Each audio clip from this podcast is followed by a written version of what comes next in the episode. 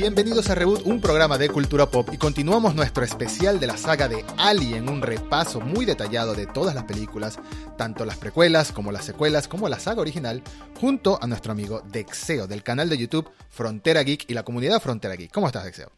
¿Qué tal, Eduardo? ¿Cómo estás? Este, muchas gracias de nuevo por la invitación para tratar este tema que nos gusta tanto, que es la saga de Alien. Bienvenidos a todas las personas que nos estén viendo. Bienvenidos todos. Esta, vamos a, esta va a ser una conversación un poco más eh, emocional, vamos a decirlo, radical, porque ya la vez pasada tocamos las cuatro películas originales, Alien, Aliens, Alien 3 y Alien Resurrection.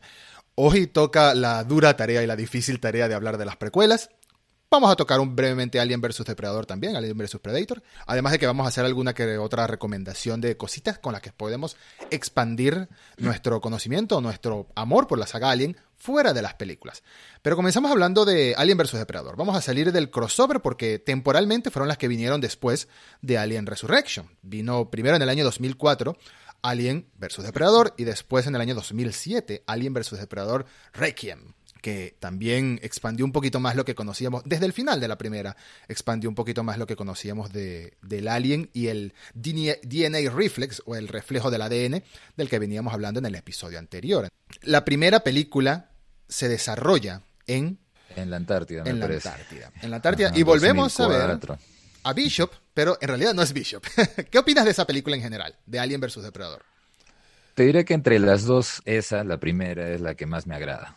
¿No? Este, eh, no solamente por un tema de historia, sino también por un tema fotográfico, o sea, pese a que hay sombras y todo, se llega a apreciar qué es, lo que, qué es lo que uno está viendo, a diferencia de la segunda película en la que la verdad es que muchas de las escenas no llegas a ver nada porque estaban tremendamente oscuras, ¿no? La iluminación era terrible, etcétera. Sí, parece ese capítulo sí... de Game of Thrones que no se veía nada, más o menos. Sí, el episodio 3 de la octava temporada. Sí. Todavía es tristemente célebre en mi memoria ese capítulo, pero bueno, Cuesta eso olvidar. podemos hablarlo en otro momento. sí. eh, terrible ese final de Game of Thrones, pero ya reservémoslo para otro momento.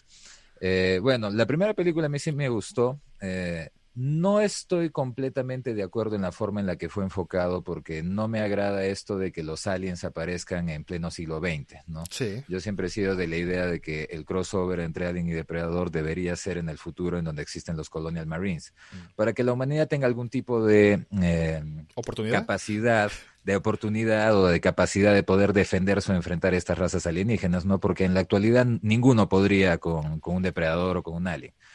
¿no? En cambio, en el futuro, con los Colonial Marines, al menos pues tienen oportunidad de estar a la par, ¿no? Es algo así como un StarCraft, los Terran, los Protos y los Ser, ¿no? Algo sí, así. buena comparación. Cada uno equiparado. Es que ese juego tiene mucho, ¿no? De, de, la saga de Alien. Eso justo estaba pensando hacer un video para el canal eventualmente también. Ya, ahí tenemos un pequeño adelanto de una futura producción de Frontera Geek. La película fue dirigida por Paul W.S. Anderson, que es el director de la saga Resident Evil eh, y de la Ajá. película de Monster Hunter actual, si no me equivoco, que la vi y también quisiera no haberla visto, pero bueno, no, hace cosas bien, pero eh, no es buena la película. Eso no tiene nada que ver. El hecho es que eh, un crossover entre Alien y Depredador se veía venir de, durante mucho tiempo. De hecho, en Depredador 2, por supuesto, está la escena mítica en la nave al final de la película, ya cuando se va a dar el enfrentamiento final entre el City Hunter. Eh, vemos en la pared de trofeos uh, lo que sería un cráneo de xenomorfo. Así que ya, ya las productoras, ya los estudios y los cineastas nos estaban dando pistas de que estos dos se van a cruzar, pertenecen juntos. Y de hecho, en los cómics ya había sucedido, o estaba sucediendo durante la última década antes de la película. Esto era una historia cantadísima que los fanáticos de Alien y de Depredador, que habíamos ido más allá de las películas, ya lo veíamos viendo en el papel. Y de verdad que estoy de acuerdo con Dexeo, la, aunque me hubiese gustado verlo en el futuro, la historia de la película me parece que está bastante bien. Lo que dicen de que el planeta Tierra era un poco original también, me gustaba que el planeta Tierra era una especie de eh, patio de cacería para los depredadores, que tenían ahí en los templos, etcétera. Está bastante bien. Y de, además, los personajes que conocimos eh, depredadores en específico, hacían muy bien lo que era, o sea, tenía mucha personalidad. Scar, todos, todos los tres depredadores, el trío de depredadores que participan en la cacería, tenían mucha personalidad, incluso sin hablar, lo cual es fantástico a mi, a mi parecer, que no hablan en, en, inglés, en español, en ningún idioma humano, y aún así transmitían muy bien en la historia lo que, lo que estaba sucediendo, emociones, etcétera, y por supuesto, esa cacería final contra una reina es espectacular. Mm. Debo recordar una pequeña pausa, debo recordar que en estos episodios, estos dos episodios que estamos haciendo sobre la saga Alien, hablamos 100% con spoilers de todo lo que hemos visto en las películas, porque tampoco es que hay nada nuevo que ver, así que ha pasado suficiente tiempo para que si estás escuchando esto, deberías verlas, al menos, o deberías motivarte a verlas y luego regresar. Eh, la película, como decíamos, trae de regreso a el gran actor Lance, Henriksen. Lance Henriksen, pero no hacía de Bishop, hacía de Wayland, ¿no? Esa, esa, esa clase de decisiones sí me parecían un poco rebuscadas, a mi parecer. Yo creo que sí. Y me parece que también lo quisieron conectar con el final de Alien 3, ¿no? Sí, por supuesto. Donde aparece precisamente el mismo personaje de Bishop representándose como que fuera pues este un agente de la compañía que trataba de salvar a, a Ripley, ¿no? Que trataba de engañarla porque todo lo que les importaba en realidad pues era el xenomorfo, ¿no? Entonces, por ese lado me parece que lo trataron de conectar. En sí, el ver a ese actor en esa película es uno de los mayores jales, creo, ¿no? Sí. O sea, es una de las cosas que te hace conectarte un poco con la saga, en vista de que, siendo depredadores, no ves a Arnold Schwarzenegger, no ves a Danny Glover, que son pues los que te jalan a ver ese tipo de películas. Claro. O esa saga de películas. Y en el caso de Alien, si no ves a Ellen Ripley, pues como que se siente que hay algo que está incompleto. ¿no? Entonces, sí. este, sí, le falta. Entonces, al menos eh, poniendo a, a Bishop, ¿no? A, a Lance Henriksen, yo creo que al menos lograron tener algún tipo de conexión. Como tú dices, esos depredadores este, tenían como que una personalidad definida, ¿no? Sí. Había uno que era más aguerrido, físicamente se le veía siempre que es el Celtic, ¿no? Que a muchos les gusta más que incluso el mismo, el mismo protagonista de la película que resulta siendo Scar, aunque sí. en principio parecía que era Celtic el que iba a resaltar entre los tres. ¿No? Y Chopper, que era el que estaba un poquito más atrás, ¿no? Pero este, sus calaveras eran algo imponente, ¿no? O sea, sí, el diseño estaba... Tenían unos diseños interesantes. Estaba hecho ese diseño para después vender merchandise. Hay que reconocer que esas sí. películas cuando eh, cambian mucho los personajes, nos presentan nuevos personajes, están pensando en los que vamos a comprar después figuras, porque es así.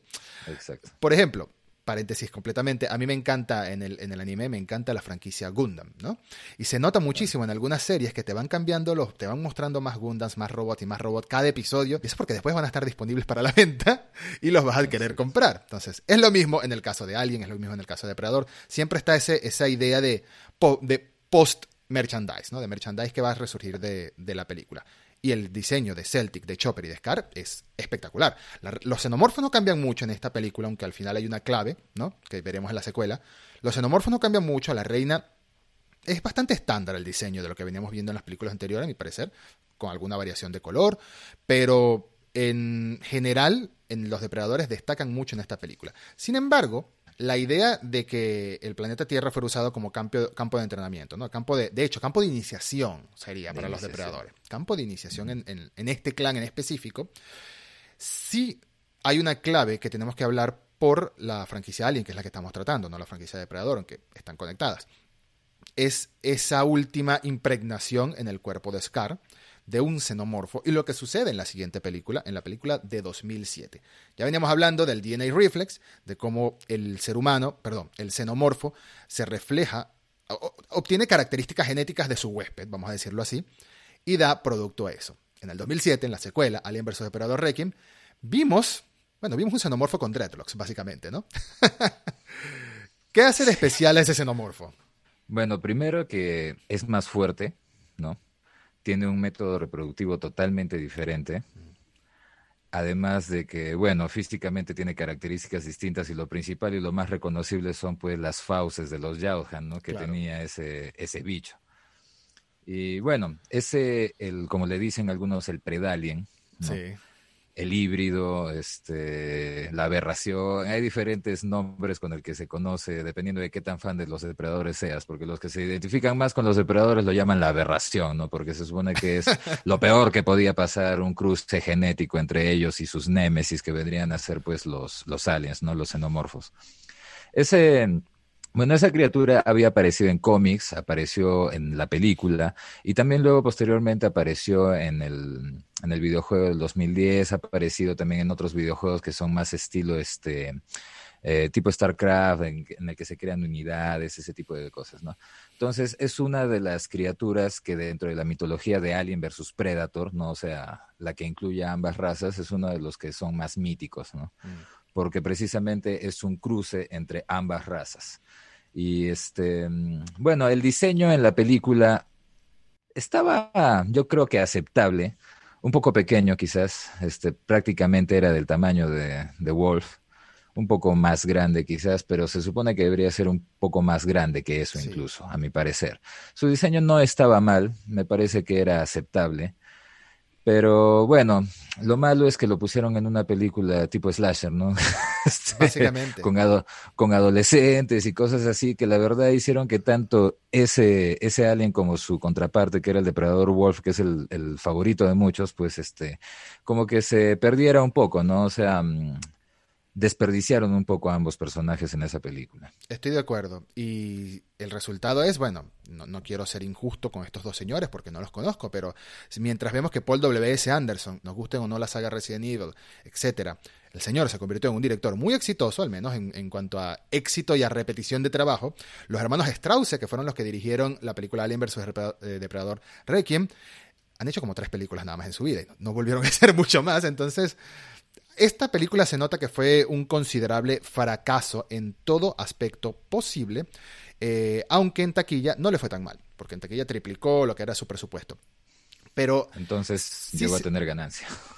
Bueno, pero 140 millones de dólares para una película de este en el año 2007 tampoco es mucho. Es mucho dinero para un mortal como uno, pero para estas películas tampoco es mucho, sobre todo si invierten 40 millones. Por decir algo, eh, claro, no es lo mismo, es otro, otro género, pero Deadpool, por ejemplo, la primera Deadpool es famosa por haber costado 50 millones de dólares y haber hecho 800. Entonces, eso sí es un éxito en taquilla, nos guste o no la película, pero en números, hablando de números específicamente. Eh, sin embargo, sí, me parece interesante eso que mencionas porque es cierto. Esta película, la segunda parte de, la, de, la, de las dos ABP por ahora, optó por un género que de esta época ya no, ya no existe casi, ya no se hace casi slasher, sobre todo slasher juvenil. Sí hemos visto algunos otros intentos, como La cabaña en el bosque, etcétera, que como que intentaron traer este género de vuelta. Y aunque a mí me gusta La cabaña en el bosque, es una película graciosa, el final es muy loco. Con Sigourney. Exacto. También me gusta podría decirse que me gusta un poco la, nueva, el remake de Evil Dead, más que todo por la nostalgia, está bien hecha. La serie. No, la, película, la película de ah, Evil Dead que hubo hace algunos unos 10 años más o menos. La serie de Ash vs. Evil Dead, bueno, esa es nostalgia pura. es lo máximo. Bruce Campbell otra vez, eso sí es Evil Dead. Pero me parece extraño que hayan optado por un género slasher Quizás era la intención de los directores seguir experimentando con géneros para la saga Alien, que ya lo hablamos la vez pasada, que también fue mutando entre terror eh, claustrofóbico, acción, volvimos a terror, y luego en el Resurrection, que es, bueno, Josh Whedon haciendo cosas. con sus cosas buenas, pero en general, bueno.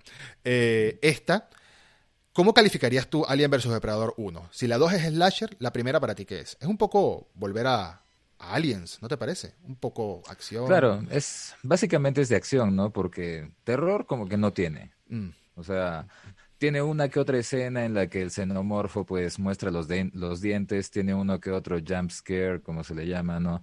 Pero no te tiene en esa situación de tensión que, que, por ejemplo, la película de Alien o incluso la de Depredador uno te puede tener. ¿no? Sí, claro. Pero las otras eh, o sea, las dos de Alien versus Depredador, sobre todo, bueno, la primera, o sea, más va por el lado de Aliens, ¿no? Es mm. una cosa de acción, no hay tanto suspenso, de ninguna forma podríamos estar refiriéndonos a esa película como de terror, ¿no?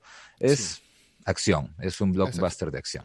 Completamente, es un blockbuster de acción que incluso tiene al final su propia escena estilo el final de Aliens, no es que sea igual, pero sí tenemos un enfrentamiento con una reina y en esta ocasión no era Ripley en un mecha, en un aparato de carga, sino que era... Eso fue épico. Eso fue genial.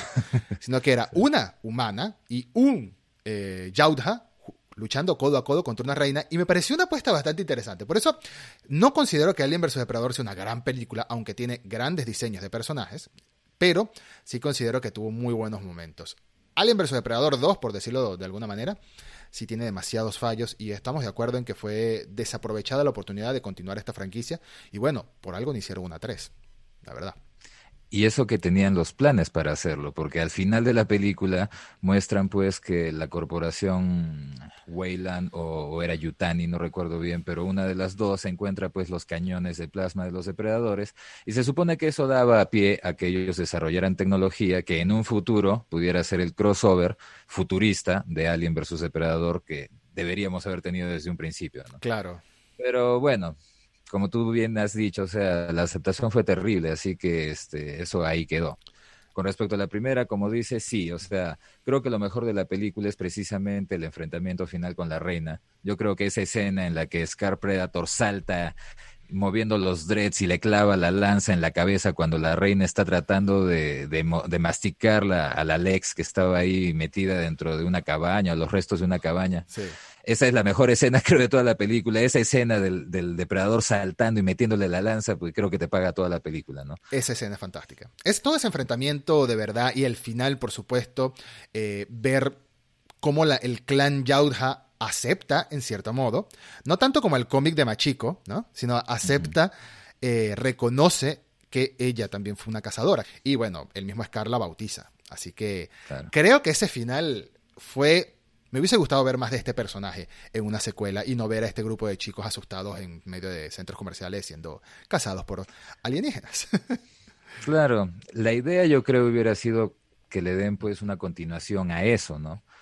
Pero yo no entiendo en la cabeza de quién o por qué se le ocurrió hacer una película de slasher con adolescentes, este, con las hormonas alborotadas, el abusivo que le pega al flaco, el flaco que le quita a la novia, la novia que se calatea en la piscina, o sea, ¿qué tiene que ver eso para desarrollar una historia de Alien y Depredador? Si querían hacerla en un pueblo, podían hacerla perfectamente sin centrar el desarrollo de la historia en que habían pues una serie de mocosos pues con las hormonas alborotadas. Totalmente. Entonces, podían hacerlo, desarrollarlo en base a los policías, desarrollarlo en base a cualquier otra situación, y podía terminar igual. Es más, si es que esa película de Alien vs. Predator Requiem le cortas las escenas de adolescentes, te queda un cortometraje bastante aceptable. Bastante aceptable. bien visto, bien visto. Las únicas escenas de adolescentes que dejaría son en las que, bueno, los xenomorfos los matan. Que los matan. es para lo único que nos sirven esas escenas, la verdad, para, para, aumentar víctimas dentro de la, dentro de la película. ¿no? La dosis Pero de sangre. como un cortometraje. Sí, la dosis de sangre precisa. Sí, es, es, bastante, bastante, bastante correcto lo que dices. Tiene, tiene mucho, tiene poco sentido, de hecho, el hecho de que hayan incluido esta película como si fuera, mira, con todo el cariño que le tengo a la saga, cariño muy nostálgico, a la saga de Jason Borges, se parece porque las películas de Viernes 13 justamente, justamente se centran mucho en los personajes juveniles con el tipo que los va matando. No es tanto el desarrollo del, ente maligno como tal, con algunos detalles de quién es y tal en las primeras películas, pero las últimas películas de las 10, creo que son, sin contar Freddy vs. Jason, de las 10 películas que son, eh, es más que nada Sencillamente, grupo de chicos asesinado uno a uno. Grupo de chicos asesinado uno a uno por una cosa indestructible que al final destruyen, pero no es así, porque en la película siguiente va a aparecer. Siempre regresa. Exacto. Esto es lo mismo con una pequeña, muy pequeña dosis de lore útil, que en este caso sería un experimento más un cruce más del xenomorfo en su especie que da este resultado, porque al final de la primera película, al final de Alien vs. Depredador, ya para concluir esta breve sección, al final de Alien vs. Depredador ya nos dan a entender claramente, hey, se viene una secuela, mira lo que está pasando. Eh, vemos el cadáver de Scar y vemos, sale el chestbuster con su eh, boquita de, de, depredador. Boquita es una manera muy quizás incorrecta de referirse a esa cosa sus horrible. sus, sus, mini fauces, porque todavía estaba cachorrito. es lo único interesante. Sí, es lo único interesante. Y los personajes eh, eh como Scar, Wolf, Celtic, Chopper. Son de verdad una gran adición al, a lo que conocemos de los Yautja, una gran adición, adición a, a las colecciones de figuras de acción que tenemos. Eso sí. Pero como películas dejan mucho que desear. Sí, este, bueno, el diseño del alien también me parece interesante. Eh, uno no lo llega a apreciar mucho en la película, pero cuando ya lo tienes en figura, pues uno lo aprecia un poco mejor. Claro, claro.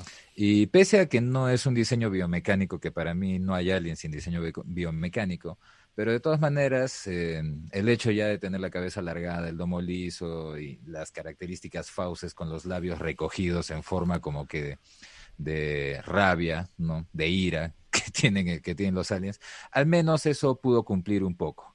Algo de la fotografía de la película, de la primera, también me parece que es este bueno. Eh, muy superior al de la segunda, que sin duda. ni siquiera se puede apreciar la fotografía, porque la verdad ni siquiera se puede apreciar muchas de las escenas. ¿no? no, sin duda. Pero sí, o sea, la primera yo creo que tuvo aportes buenos, como tú dices, el mayor aporte a la saga bueno, para los que no están muy pegados a los cómics, porque como te digo, en los cómics también había aparecido, ¿no? Pero el, mayor parte de la saga, bueno, es este, es el Predalien, ¿no? Que también todo el mundo sigue esperando que lo lancen en formato Ultimate para tener una versión articulada y todo eso. Sí, el Predalien y técnicamente el, la aceptación que hay del ex como una cazadora también. Aunque ya eso más o menos nos lo había tocado Depredador 2, porque por algo el clan del City Hunter lo perdona y le da el arma, así como que, como recordarnos que eso era posible. Sí. Ahora, siguiendo, y aquí entramos ya en territorio turbio. Vamos a prepararnos. Han pasado 15 años para el momento del estreno de esta película, desde que llegó Alien Resurrection, técnicamente la última película de Alien, Alien, sin depredador, sin crossovers. Estamos continuando y vuelve a las manos de ese gran cineasta, el creador, el padre de esta saga llamado Ridley Scott, ¿no? Prometheus, año 2012 se estrena y juega con la idea de ser una precuela, una historia de origen para eh, Alien, mucho antes de lo, que, de lo que sucedió con Ripley. De hecho, el mismo Wayland estaba vivo en esta película también. Aquí ya no es Lan Henriksen, aquí es otro actor. Muy buen actor, de hecho, eh, Walton Goggins, creo que se llama el Wal no, no, no es Walton este Goggins. Eh, Guy Pierce. Guy Pierce. Ah, Guy Pierce. Guy Pierce, sí. Se me olvida siempre el nombre, debe ser medio tacaño el nombre. Estaba confundido con Walton Goggins, pero es Guy Pierce. Y un muy buen reparto secundario, que no sé cómo Charlize Theron es secundaria en esta película, pero es secundaria. Eh, tenemos un Idris Elba también. Tenemos a un Michael Fassbender demostrando que sabe mucho actuar, incluso aunque el guion sea una porquería. Estoy hablando de Covenant en este momento, pero es un gran actor. y tenemos una joven Numi Rapace de protagonista. También este, este chico que se parece mucho a Tom Hardy, pero no es Tom Hardy, que es Logan Marshall Green, como... El que vendría a ser su esposo, ¿no? El que vendría a ser su esposo de, la protagonista, ¿no? Prometheus. Origen de la saga. No solo el origen de los xenomorfos, sino por alguna razón el origen de los seres humanos también, de una especie de deidad alienígena que ya habíamos visto en la primera película, en, Alien 1, pero lo conocíamos como el, el Space Jockey. Space Jockey en su nave el disc jockey. Claro, en esa veíamos un diseño completamente biomecánico. Aquí nos dicen, no, eso era un traje, eso era su traje de astronauta. En realidad son unos señores calvos, piel muy clara, ojos muy negros, muy altos y fornidos, y no tienen ningún vello en el cuerpo. Esta idea esta idea religiosa, porque aquí hay mucho de religión en esta película, ¿no? Tenemos una deidad, tenemos un creador, un, un dios molesto con sus hijos, una, que sería el ingeniero, y que los quiere destruir. Esta idea religiosa estoy 100% convencido de que es culpa de Damon Lindelof, guionista de la película, porque Damon Lindelof está obsesionado con la religión. Eh, lo vimos en Lost, lo vimos en The Leftovers, lo vimos en Watchmen, su serie. Tiene muchas series en las que siempre hay una deidad, siempre hay un dios molesto, siempre hay un señor indestructible. Y bueno, ¿qué más indestructible que un Doctor Manhattan, por ejemplo? Y no lo sé, hay cosas religiosas, hay, tonalidades religiosas que están bien, como la idea de Snyder de tocar a Superman como un dios para la humanidad, porque es indestructible, y hay otras que caen en lo cliché. Y para mí, Prometheus cae mucho en lo cliché. Incluso aunque reconozco que hay muchas cosas que me gustan, sobre todo su elemento de body horror. Su elemento de body horror me gusta, de verdad. Visualmente, mira, antes de extendernos, te voy a dar mi conclusión en una frase que vengo pensando desde hace días. Prometheus me gusta siempre y cuando no fuera una película de Alien. O sea, que no estuviera conectada con Alien no estuviera conectada con la saga Alien. Si fuera una película individual, me gusta, ¿sabes? Sí, eh, comparto esa idea. Ya, o sea, Prometheus, Prometeo, Prometheus, era una promesa. era la promesa de que íbamos a regresar a la saga de Alien. Para los que son de nuestra generación, muchos no hemos tenido la oportunidad de ver esas películas en el cine. Exacto. Iba a ser la oportunidad de que nosotros pudiéramos ver películas de Alien en el cine, este, como, como Dios manda. y este y, encima de la mano pues de Ridley Scott.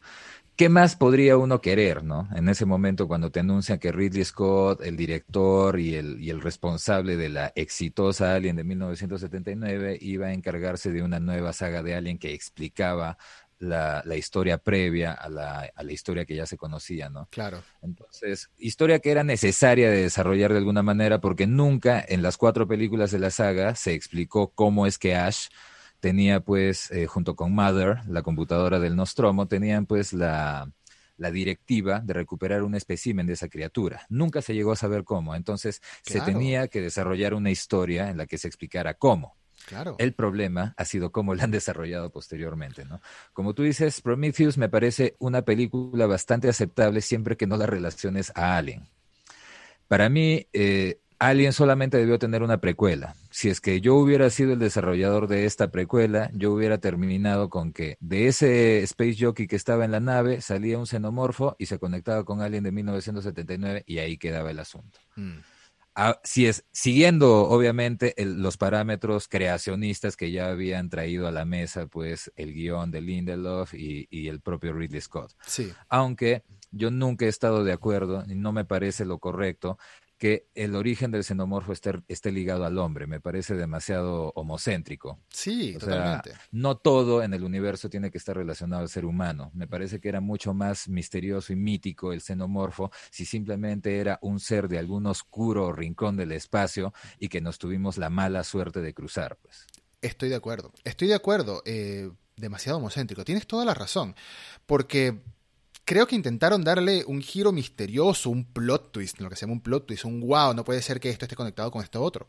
Pero no queda bien, no queda bien, incluso desaprovechando la oportunidad de expandir la galaxia, ¿no? Expandir el universo, de...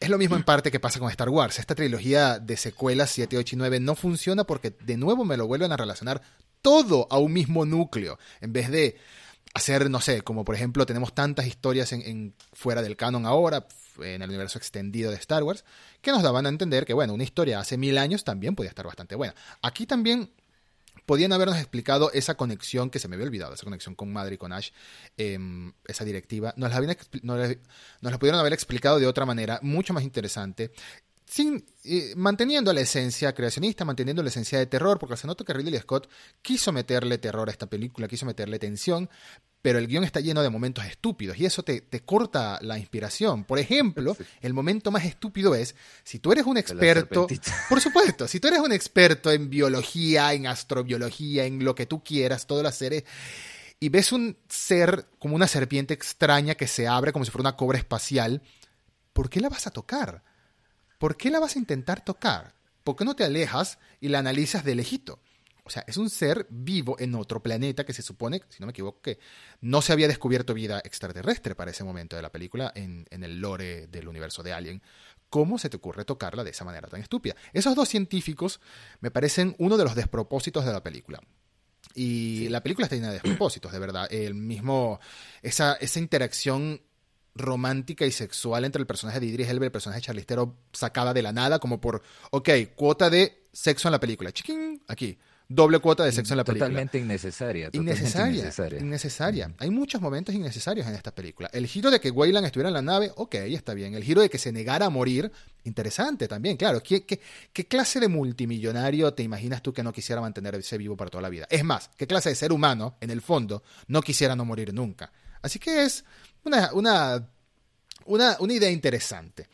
Y los zombies, por decirle de alguna manera, esos zombies espaciales, me parecieron una idea interesante también, un poquito parecida a, a los juegos que hemos visto de hongos que te poseen el cerebro, como en The Last of Us, etc. Pero si no fuera una película de Alien, me gustaría mucho más. Si fuera Prometheus, historia nueva, original de Ridley Scott, ok, está bien. No me la conecto con los morfos. Yo creo que podría ser un spin-off dentro del universo de Alien. o sea, podía tratarse sobre el origen de los xenomorfos sin llegar a tocar a los xenomorfos, ¿me entiendes? O sea, podía ser de que al final eh, el personaje de Numi Rapaz, que mm, este no recuerdo ahorita cómo se llama, Shaw, ella termine, doctora Shaw, Elizabeth Shaw, la, doctora Elizabeth Shaw, se termine yendo al planeta después de los ingenieros, termine viendo algo, termine habiendo algún tipo de situación militar, algo ahí, y ahí quedaba, ¿no? Y quizás al final, como una escena post créditos, pues uno de estos, de estas naves, de estos seres, de los supuestos Space Jockeys, se estrellaba en el EV-426 y ya ahí te conectaba con alguien. Ya ahí, y ahí quedaba. Pues, Y ahí quedaba. Es más, un final más trágico incluso. Show viaja al planeta de los ingenieros y la matan ahí. Porque ¿qué esperaba hacer ella sola en el planeta de los ingenieros? Algo así. Sí, e, eso también era una reacción media insulsa de ella, ¿no? O sea, porque se estaba yendo sola a un planeta de seres con tecnología más avanzada, físicamente mucho más poderosos que cualquier ser humano. ¿Y cuál era la intención de irse ella sola? Para tal caso regreso a la Tierra y saco una expedición para irme para allá, pues, ¿no? Pero bueno, decidieron hacerlo así. En fin, hasta, hasta Prometeo a mí me parece que la historia todavía era salvable. Mm. Aunque ya de por sí yo no compartía la idea de que los, los space jockeys, este, o como se les llama a partir de esta saga, que eran los ingenieros, pues que sean este, simplemente humanos súper blancos, súper desarrollados, súper musculosos y pelados, ¿no? Porque eh, la idea que yo tengo de un Space Jockey, según lo que se ve en Alien original, es un ser biomecánico, ¿no? No era una armadura la que utilizaba. Porque el ser este estaba fundido a su silla, era como que estaba totalmente conectado tecnológicamente con su nave. Entonces, eso no me encajaba. Además de que el tamaño, pese a que los, los ingenieros de, Promete, de Prometeo son más altos que un ser humano normal, igual no llegan a estar en la misma escala de lo que se ve en el Space Jockey de Alien, ¿no? Mm. Es mucho más grande, mucho más masivo ese ser. Entonces, no me gustaban esas cosas, pero incluso las podía aceptar. Lo que sí es inaceptable, como tú dices, son los momentos de idiotez, ¿no? O sea, como el, el biólogo, el experto en biología que quiere tocar a la cobra, o el otro individuo que era medio mm, un comportamiento un poco errático, el que era el geólogo, me parece, que tenía su... Sí, su, sí, que era como, como rockero, qué sé yo, le, le intentaron dar un aspecto así y que tenía un comportamiento este, totalmente agresivo, se moría de miedo de haber encontrado el cadáver de uno de estos extraterrestres y luego se pone a gritarle a la mujer. Si yo fuera el esposo de esa mujer, yo reacciono y le meto un cachetadón, pues, ¿no? Pero, pero nada, el otro le dice, este, no, oye, cálmate, este, yo no, no sé, o sea, son reacciones totalmente inverosímiles para mí. Y el hecho de que, dime, tú, sinceramente, vas a un planeta, a un planeta que no conoces, ¿te vas a sacar tu casco de, respiración? No lo creo. tenían que hacer nueve millones de, exámenes forma. Sí. Exacto, o sea, cualquiera por un poco de, de, criterio no se sacaría el casco. Así te estén diciendo en el análisis que, que los gases que existen en esa cueva son respirables, pero tú no sabes si es que hay patógenos, si es que hay algún otro tipo de situación que tú no conozcas y que por lo tanto no puedas este, detectar, ¿no? Quizás un elemento químico que ni siquiera conoces y para ti es indetectable porque no está en tu planeta, no está dentro de lo que conoces, ¿no? Entonces hay infinidad de posibilidades que hacían que el hecho de que se saque ese casco, aunque no tenía relevancia, porque al final cuando le hacen el, envenenamiento se lo hacen su bebida, ¿no? El, el androide este David. tan molesto que eh, trato de evitar su nombre porque la verdad no, no me agrada ya, pero habían infinidad de situaciones que hacían pues que las reacciones de estos personajes en esta película sean inverosímiles, por no decir pues tontas y decir estúpidas como es en algunos casos, ¿no? Hay una, hay una película que se llama, una saga de películas muy famosa, de, más de nuestros tiempos que de ahora. Eh, hay una película muy famosa que se llama Austin Powers, ¿no? Con Mike Myers. Hay una escena en la que Austin Power está conduciendo una aplanadora, de estas que va a la rueda así, y eh, su víctima, que lo va a aplastar, grita ¡No! y lo enfocan y está muy lejos y aún así por alguna razón no se quita del camino. Se queda paralizado hasta que lo aplastan. Siempre pienso en esa escena cuando siempre pienso en esa escena cuando veo Prometeo y Charlize Theron por alguna razón no cruza, sino que la rueda la aplasta. Si tú ves que una rueda está corriendo hacia ti de ese tamaño, ¿por qué no te vas hacia un lado? ¿Por qué no zigzagueas? Era imposible que zigzagueara. Tenía que correr hacia el frente para tener la muerte más estúpida de la película. ¿Por qué esa es la muerte más estúpida de la película? Que te aplasta el Space Jockey, perdón, el Disc Jockey, que te aplasta el Disc Jockey que va rodando la nave. Mm. No tiene nada de sentido y es muy tonta esa escena. Y es parte de esos momentos. Por eso digo que la película tiene buenos momentos, buenos elementos, buenas ideas, siempre y cuando no la tomes como una película de Alien. Incluso Michael Fassbender, su personaje David, me agrada la idea de un androide curioso, de un androide que va un poco más allá de su inteligencia artificial y sus directrices, ¿no? Porque vemos que desde el principio él es curioso, le está aprendiendo idiomas, él está espiando los sueños a, a los pasajeros de la nave. Se tiñe el pelo. Se tiñe el pelo, por alguna razón le gusta ser rubio, sí. Este, en la siguiente película lo vemos con las raíces del pelo teñido. No tiene sentido. Em, le crece el pelo. Le crece el pelo.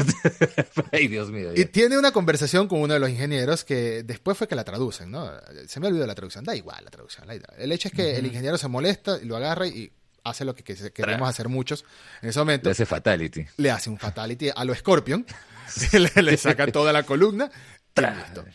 Em, de verdad, Prometeos quizás, como dices tú, era salvable, y ya avanzando hacia la siguiente película, voy a hacer un intermedio y hablar de lo que pudimos haber tenido, que es el director Neil Blomkamp, uno de los directores más interesantes, digamos, en ciencia ficción actual. Ha dirigido buenas películas, dirigió más películas, como Chapi. Chapi no me gusta para nada. Eh, es el director de una película de ciencia ficción que se convirtió en una película de culto. No sé por qué, pero es una película de culto. Que es Distrito 9, exacto. Y también de Elysium, con eh, Matt Damon o Mark Wahlberg, Matt Damon. Matt Damon, que esa película sí me gusta, honestamente. Tiene muy buenos diseños. Bueno, a él le habían dado el trabajo, Fox, le había dado el trabajo de dirigir una nueva Alien. Dirigir Alien 5. Una película que iba a tomar, iba a ser secuela de Aliens o Alien 2. Iba a dejar de lado Alien 3 y Alien Resurrection. Una idea polémica, pero después de que nos muestra que íbamos a ver a Higgs vivo, que íbamos a ver a Ripley vivo, y un futuro, se, se filtró o él publicó, no me acuerdo, el arte conceptual de la película, y visualmente esos dibujos a mí me dejaron muy curioso. Iba a ser esta película, pero ¿qué es lo que pasa? Que Ridley Scott hace Prometeo y después Ridley Scott en su autoridad le dice, mira, ¿sabes qué? No, ahora yo voy a hacer cinco películas de Aliens, incluyendo un montón de películas que ya no van a existir, porque ya, ya hubo la fusión de Fox con Disney. En su momento tenía pensado hacer cinco películas Ridley Scott. Prometheus, Alien Covenant y tres más que mejor que no las vimos. Están en el limbo. Sí. Vamos a ver más películas de Alien en el futuro, pero mejor que no veamos estas. Las cosas buenas que creo que tenía Prometeo también era que te dejaba un poco de misterio que tenía que ser resuelto en una segunda película, ¿no? Sí, claro. Al final de, al final de Prometeo, eh, bueno, aparte de que se vea al, al, Deacon, esta criatura extraña que creo que es lo mejor de la película, ¿no? Porque la verdad es que cuando yo veo Prometeo estoy esperando que lleguen a la escena del nacimiento del Deacon, porque es la escena más alien de toda la película. en vista de que estamos eh, en, una, en una saga que se supone está conectada con Alien, ¿no? Mm. Si hubiera sido aparte, bueno. Pero aparte del Deacon, también había, por ejemplo, estos murales en donde se veían, pues, este a los ya a una especie de xenomorfo que estaba como que crucificado, bastante más relacionado pues con, con todo este tema creacionista, religioso y mm. todo lo que ya hemos conversado antes, ¿no? E incluso el guion original de, de Prometeo incluía que uno de los ingenieros había llegado a la Tierra dos mil años atrás y había sido crucificado porque nadie lo aceptaba. Entonces ah. era pues una clara alusión a Jesucristo y yo mismo como creyente no hubiera estado de acuerdo con que hagan ese tipo de cosas. Porque yo creo que en ciencia ficción definitivamente no tienes que meter creencias religiosas, porque las compartas o no merecen un respeto. Pueden meter simbología, más este no modificar la historia real. Claro. No, no, definitivamente no. Claro, pueden meter simbología, como es lo que hacen con la misma doctora Elizabeth Shaw, que tiene su crucifijo y pese a todo lo que ve, ella sigue cargando su crucifijo porque mantiene su fe. Sí. ¿No? Entonces, hasta ese punto yo creo que era aceptable, pero lo que pretendían hacer después ya hacer ver como que Jesucristo era un ingeniero y tantas cosas, ya eso ya excedía. Excedía, yo creo, totalmente la tolerancia de todo el mundo, excepto de aquellas personas, eh, digamos, los haters religiosos, ¿no? Que les gusta, pues, que que transgredan las religiones, este, pero bueno, eso, Además, no, otro tema. no tiene mucho sentido, porque se supone que los ingenieros, cuando vemos esa primera escena que se toma el, líquido negro y se desintegra y empieza la vida, estamos hablando de empezar la vida, ¿no? En el planeta, mucho tiempo atrás. No tiene sentido que dos mil años antes de... ¿Por qué? Innecesario. Y aparte, ellos empiezan la vida, pero curiosamente eh, te dan a entender que los humanos salieron de ellos, pero ¿de dónde salieron el resto de animales, plantas? Porque los animales y plantas también son vida, ¿no? Entonces, aparte, eh, también estos, estos ingenieros que están ahí habían unos viejos, o sea, no sé si hayas visto las escenas extendidas, se ven a más ingenieros en la escena extendida de ese inicio y ellos estaban siendo vigilados por una nave espacial que era diferente a la que ellos manejan, o sea, era una tecnología distinta y te dan a entender como que hay otra especie más que está vigilándolos a ellos. No sé, es, o sea, esta película es a lo que me refería, ¿no? Te deja un montón de cosas que daban como para desarrollar más lore posteriormente, para expandirlo como, como habíamos conversado previamente. Sí. Pero lamentablemente, eh, Fox yo creo que hizo lo que han estado haciendo últimamente todas las empresas, eh, las productoras cinematográficas, que es escuchar demasiado al público. Sí. O sea, se supone que si tú sacas una película y esa película no tiene una buena aceptación, ok, lo tomas como brújula, pero no por eso vas a interferir en lo que era ya, era ya una idea plenamente pensada para ser desarrollada en varios episodios, ¿no? Lo mismo que le pasó a Snyder.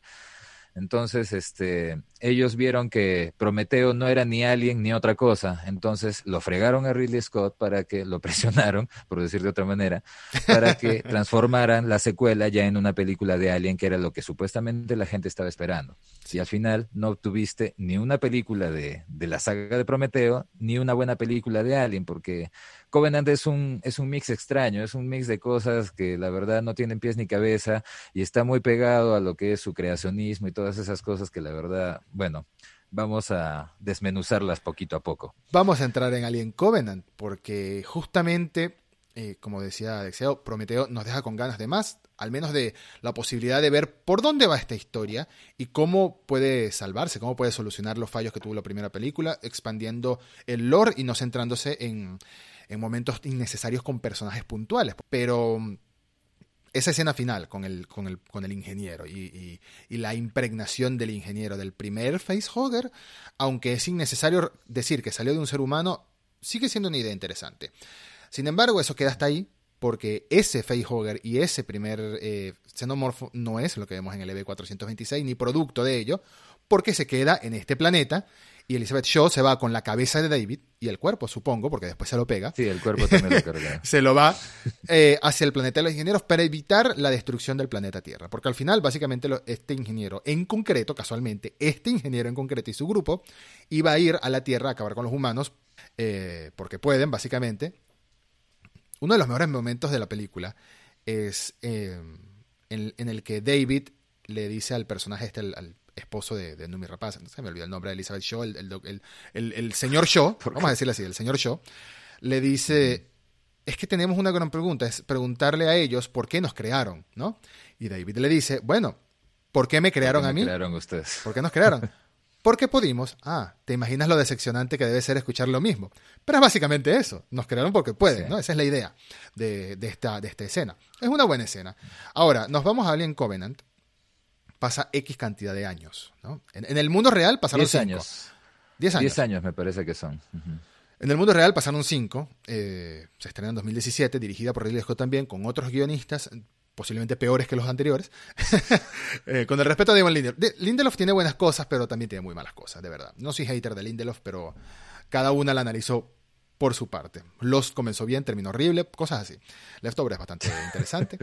Pero bueno, eh, vamos a Alien Covenant película que comienza con otro Michael Fassbender, que está también hablando con Peter Wayland, eh, en la que le dice padre y tal, y, el tipo demuestra autoridad diciéndole, mira, sírveme el café cuando lo tiene al lado, o era un té, solo porque, porque te mando esclavo para, para que te dejes de pensar tonterías. Tráeme un sándwich, básicamente. Eh, es una escena interesante, pero después de ahí empieza a colapsar todo esta, toda esta película. También el, reparto de esta película está lleno de, actores interesantes, incluyendo un Jane Franco que no sale en la película. Está en una foto. En foto. En, foto. No sé si cortaron las escenas, no sé si quería cobrar mucho o solo dijo, ay, quiero salir en esta película, no importa lo que me paguen, no entiendo nada. Pero bueno, tenía una escena, tenía una sola escena que se le llama The Last Super, este, o sea, la última cena, la última cena. que es algo refiriendo pues a la última cena de Jesucristo con los apóstoles, pero que es algo que nos soltaron como adelanto de la película no sé si ah, recuerdas. Eh, sí. Que lo soltaron y que se ve que él está con su manta todo cubierto y que dice que él ya se va a ir a su, a su cámara ya de, hipersueño y todos los demás se quedan haciendo una fiesta y una de las chicas se atora con algo y este simulan o hacen una referencia a la escena del nacimiento del alien en Alien del 79, ¿no? Claro. Cuando Kane empieza a atorarse con todo. Y en eso viene pues el, el otro androide, este que se llama Walter, ¿no? Le mete su su, golpe en la espalda y ya sé que ella sí, y ya sé que ella pues este se le pase con lo que se le había atorado, ¿no? Entonces, solamente en esa escena aparece James Franco, porque de ahí solamente aparece estando metido dentro de una cápsula que se incendia y en la, y en la, foto que tú mismo has señalado. Claro. Em, bueno, la protagonista es Catherine Watterson, que interpreta a Catherine Daniels, que es la líder de esta expedición. De, esta expedición lo que está buscando hay una conexión con el EV426 en esencia, en teoría nada más. Están buscando planetas para terraformar. Entonces, es mucho antes de, de Hadley's Hope, de que siquiera existiera Hadley's Hope. Eh, pero es básicamente eso, están buscando lugares que puedan crear colonias. Y ella es la líder de la expedición, cuyo propósito es terraformar. Pero, por supuesto, hay propósitos oscuros. Este planeta, si no me equivoco, es LB233, si no me equivoco, es... Eh, el de la primera era 230, 223. ¿Y esta? El de la nueva, el de la nueva no recuerdo el, el número. No sé si lo llegan a decir la verdad. Claro, pero, ellos caen en ese planeta por una señal, ¿no? Claro, reciben una señal. Es muy repetitivo con Alien, con Alien 1. Ellos reciben una señal y dicen, ah, este, vamos a investigar, pues, ¿qué es, no? Mm. En la 1 al menos estaban obligados a hacerlo por contrato, pero eso ya tenía una temática de fondo que era el, el hecho de que la computadora tenía una subdirectiva de obtener un espécimen de la criatura. Claro. En este caso, se van a otro planeta por curiosidad, porque encontraron una este, una transmisión que estaba, creo, eh, una canción de Bob Dylan. Y dicen, ¿cómo diablos va a venir de un planeta X una canción de Bob Dylan? O sea, what the fuck. Sí, sí. Entonces deciden ir, ¿no? Retomando esa idea que dijiste de madre, de mother de la nave, la, computadora de la nave de, Alien 1 y de Ash, yo me imagino que tomando en cuenta que la Nostromo era una nave grúa, básicamente, ¿no? Era una nave grúa. Me imagino que esta directiva estaba en todos los sistemas de, computación de, las naves, ¿no? para que la primera que detectara esta señal fuera a recuperar un espécimen. Interesante, eso, da, para pensar mucho. Pero bueno, esta, en cambio, esta, en cambio, daba para mucho, la verdad. Daba no sé por qué lo han abordado de la peor manera, pero... Daba para mucho. Esta ocasión, en cambio, van a, a seguir la señal del Bob Dylan espacial y llegan a un planeta en el que encuentran trigo, porque les llama la atención que hay trigo sembrado en el planeta. Eh, trigo específico, el trigo terrícola, el trigo humano. Y también pueden respirar, se quitan el casco, todos son felices. Eh, pero esta película sí es muy difícil. Si en Prometeo estábamos hablando de rescatar cosas de la película que nos parecieron interesantes, en esta es muy difícil hacer algo así. De verdad. La fotografía. Ok, bien. La música, la música. La canción de Alien Covenant es tan siniestra yo incluso la he empezado a usar en las historias de Alien de Instagram, porque la canción es muy siniestra, o sea, encaja muy bien para dar un ambiente así de, tensión, de oscuridad. Y la fotografía que tiene la película en muchas escenas, sobre todo las de los vuelos de las naves, cuando se van viendo los, los escenarios diferentes que hay en ese planeta, es excelente. Eso yo rescato. Algunas actuaciones, me parece que aunque los personajes pueden ser irrelevantes, están bien actuados. Sí. ¿No? Este en cuanto a CGI, mm, más o menos. El diseño de las criaturas, la verdad, no es mucho de mi gusto. La verdad, te juro que prefiero al neomorfo blanco que al, que al xenomorfo que terminaron presentando en la película. Pero este, esas son algunas de las cosas que yo podría rescatar, sobre todo la fotografía y la música. Porque literalmente hay un xenomorfo nuevo en la película. Esta película choca incluso con lo que nos presentaron en la película anterior buenos actores o actores interesantes, buenas actuaciones, pero personajes, ningún personaje memorable. Si acaso, los androides, pero porque son como que los que más se te quedan. No porque sean recordables con, buena, con buenos recuerdos, sino porque se te quedan sus momentos grabados. El momento de la flauta, que es innecesario y extendido hasta el infinito. No sé por qué dura tanto ese momento de la flauta. Estás como que, ¿cuándo va a parar esto tan ridículo? Pero bueno, la idea es la creatividad, que son, son más que androides, ¿no? Eso es lo que te quiere decir la película desde el principio, que los androides son más que androides. La película, toda la película desde un principio te agarra, o sea, justo la frase que tú dijiste, ¿no? De, de cuando tiene la conversación el doctor con el androide, con David, eso de que por qué me crearon, porque mm. podemos, eso engloba toda esta saga. Mm. Todo es creacionismo. Se supone que los ingenieros crearon a los humanos, los humanos crearon al androide, y este androide, que por alguna razón tiene ambiciones humanas y es un resentido y acomplejado, porque la verdad es esa, el tipo está acomplejado y está resentido. Él quiere crear algo y encima él quiere crear algo que sea el lobo para los humanos. O sea, los humanos son la oveja y él quiere crear al lobo, porque está resentido con la humanidad. O sea, a mí me gusta Terminator, ¿ya? Me gusta que hay una inteligencia artificial que matemáticamente simplemente llega a la conclusión, pues, de que la existencia de la humanidad es una amenaza para su propia existencia una vez que llega a tener una, una conciencia de sí mismo. ¿Ya? Pero es una cuestión matemática, es un razonamiento básico, lógico y básico. Pero el otro no, el otro quiere sentirse Em, Superior. Quiere que lo, quiere que lo alaben. El tipo se siente bien escuchando a Bach, la entrada de los dioses en el Valhalla. O sea, es una cosa que a mí me parece realmente ridícula para un androide. Te soy sincero. Yo creo que un androide tiene que ser, simplemente tiene que tener directivas y ese tipo de cosas y puede trabajar eh, hasta mecánicamente en base a la lógica que tenga. Y esa lógica puede incluir destruir a los humanos, pero tiene que haber una lógica. Este no tiene lógica. Este se, se se maneja en base a ambiciones, en base a, emociones, a ego, a, ego a, orgullo, a resentimiento, ¿no? Entonces, eso no es propio de un, de un, de un, de un androide. Esa es una de las cosas que más me molesta de esta, de esta saga. Todo lo han centrado en base a este personaje que para mí está mal construido. No tiene una lógica su comportamiento, ni siquiera su biología, por decirlo de alguna manera, porque ¿por qué a un androide le va a crecer el pelo? es, es totalmente innecesario. O sea, ¿Tú diseñarías un androide al que le crezca el pelo? Es completamente innecesario. Que le crezca el pelo y las uñas no tiene sentido. Ya nos habían establecido que estos son te Atraco, te atraco que lo enfoquen como replicant, ¿no? Algo así como, los, replicants. Ahí sí. Pero no, este era un androide. Incluso sacaron un corto de antes del lanzamiento de la película en donde se veía cómo construían al androide David. Sí. ¿No? Que era el prototipo, el David 8, este para luego desarrollar otros androides, del cual provino posteriormente Walter, ¿no? Sí. Pero, ay, esa es una de las cosas, o sea, detesto ese personaje, te soy sincero. Algunos me decían que lo reseña en el canal, pero yo ni muerto, o sea, yo no voy a reseñar pues a David ni a Balas porque me parece eh, el, el han centrado tanto la saga en este personaje que me parece hasta insultante para el concepto original. Completamente de acuerdo. Completamente de acuerdo. Es, es, una necesidad, como bien decías, de ser humanocentrista, con eh, todo proviene, todo es un ciclo que proviene de, de, los humanos al final, que los humanos provienen de los ingenieros y los xenomorfos provienen de los humanos.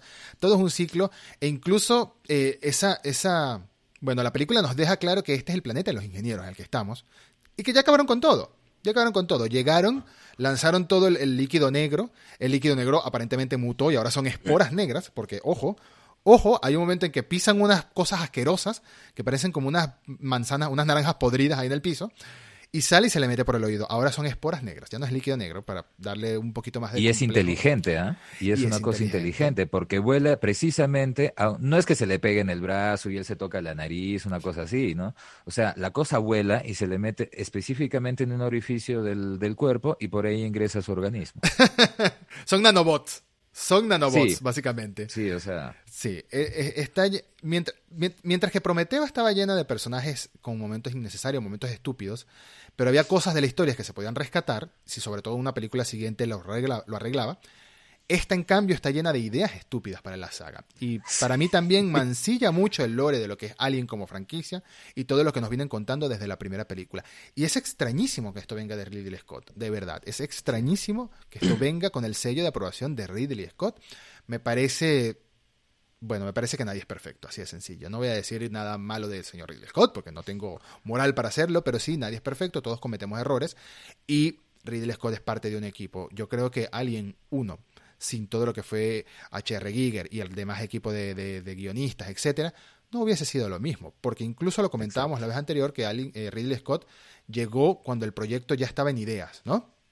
Claro. Entonces, por más que sea el padre de la, de la saga, es el que ayudó a formar la saga como la conocemos, pero esto es una idea colectiva y hoy en día no tenemos a las mismas personas encargadas de ella ni la vamos a tener más nunca. Así que no sé qué vaya a pasar en el futuro, no sé. Mientras tanto, bueno, ¿qué más podemos decir de Covenant? El diseño de los bichos, sé que hay partes que el CGI hace mucho ruido, pero la criatura en específico me pareció interesante porque volvíamos a las raíces de... Mm, eh, era una persona disfrazada, mejorada en CGI, mejorada en postproducción, pero era una persona eh, disfrazada. De hecho, es un actor, es un actor español el que le dio el cuerpo a este personaje, es un actor que estoy trabajando en entrevistarlo, voy a dejarlo hasta así, estoy buscando la oportunidad, que se llama Javier Botet. Es un actor español que él ha puesto el cuerpo, es una persona muy alta y muy delgada, y ha, puesto el cuerpo a muchos personajes de terror eh, míticos. De hecho, la primera aparición que lo llevó a la fama a él es, ¿tú has visto la película Rec? Española, de terror. Bueno, la criatura final, por no hacer spoiler, de esta ah, película. grandazo. es él. Es que parecía un Rob Zombie flaquísimo. Exactamente. También en, en, It, la saga de películas It, no es el payaso, pero es el que tiene como lepra, que es uno de los fantasmas que se aparece, que ah, es el, el, Al chiquillo que era germofóbico. Al chiquillo que era germofóbico, y tiene muchos más papeles así, se me llegan esos dos, ha trabajado muchas veces con Guillermo del Toro, etcétera, hay una película de terror que se llama Mamá, que también él es la criatura, siempre lo contratan para hacer de señor muy delgado de criaturas con el cuerpo eh, pues muy alto, es muy delgado, etcétera. Entonces con el maquillaje, bueno, él es el que le da la vida al xenomorfo, pero por supuesto le añaden efectos en CGI, pero es, un, es una persona ya dejo. Y me recuerda a Bodejo. en esencia, es esa, es esa idea, era tener un actor interpretando a la criatura. Son cositas muy puntuales que rescata de Covenant, pero Covenant hace daño a la saga, esa es la diferencia. Mientras Prometeo tiene cosas rescatables, Covenant directamente hace daño a la saga porque nos estaban diciendo en la película anterior que este engendro que sale de un embarazo humano con líquido negro da a, esta, a este primer facehugger le da vida y luego infecta a un ingeniero y este podría ser el primer xenomorfo. Se olvidan de eso como si nunca existió y ahora nos tienen a un David experimentando con ingenieros y experimentando con el cuerpo de Shaw, porque hay una escena también, hay imágenes del cadáver de Shaw abierto en una mesa de experimento eh, incluso después que se supone, dijo Michael Fassbender en una entrevista, se supone que se habían logrado acercar eh, David y Shaw durante los meses, aparentemente, que duraron en, en, la nave viajando al planeta de los ingenieros. ¿Y por qué se dice meses? Porque les crece el cabello a la doctora durante el viaje, así que el tiempo pasa, se supone que el cabello crece aproximadamente un centímetro al mes, y bueno, si le creció así de este tamaño, 6, 7 meses duró ese viaje. Hace daño a la saga, ¿no estás de acuerdo? Al lore general. Completamente, completamente. Este, en primer lugar, se supone que desde que nos presentan al xenomorfo en Alien del 79, mm. Ash es muy claro. La perfección del organismo es solamente equivalente a su hostilidad. Es el organismo perfecto, mm. estructural y biológicamente hablando. Puede sobrevivir a todo, tiene la capacidad de adaptarse a todo, y este y tiene las capacidades físicas también valga la redundancia para sobreponerse a cualquier otro tipo de ser. Sí.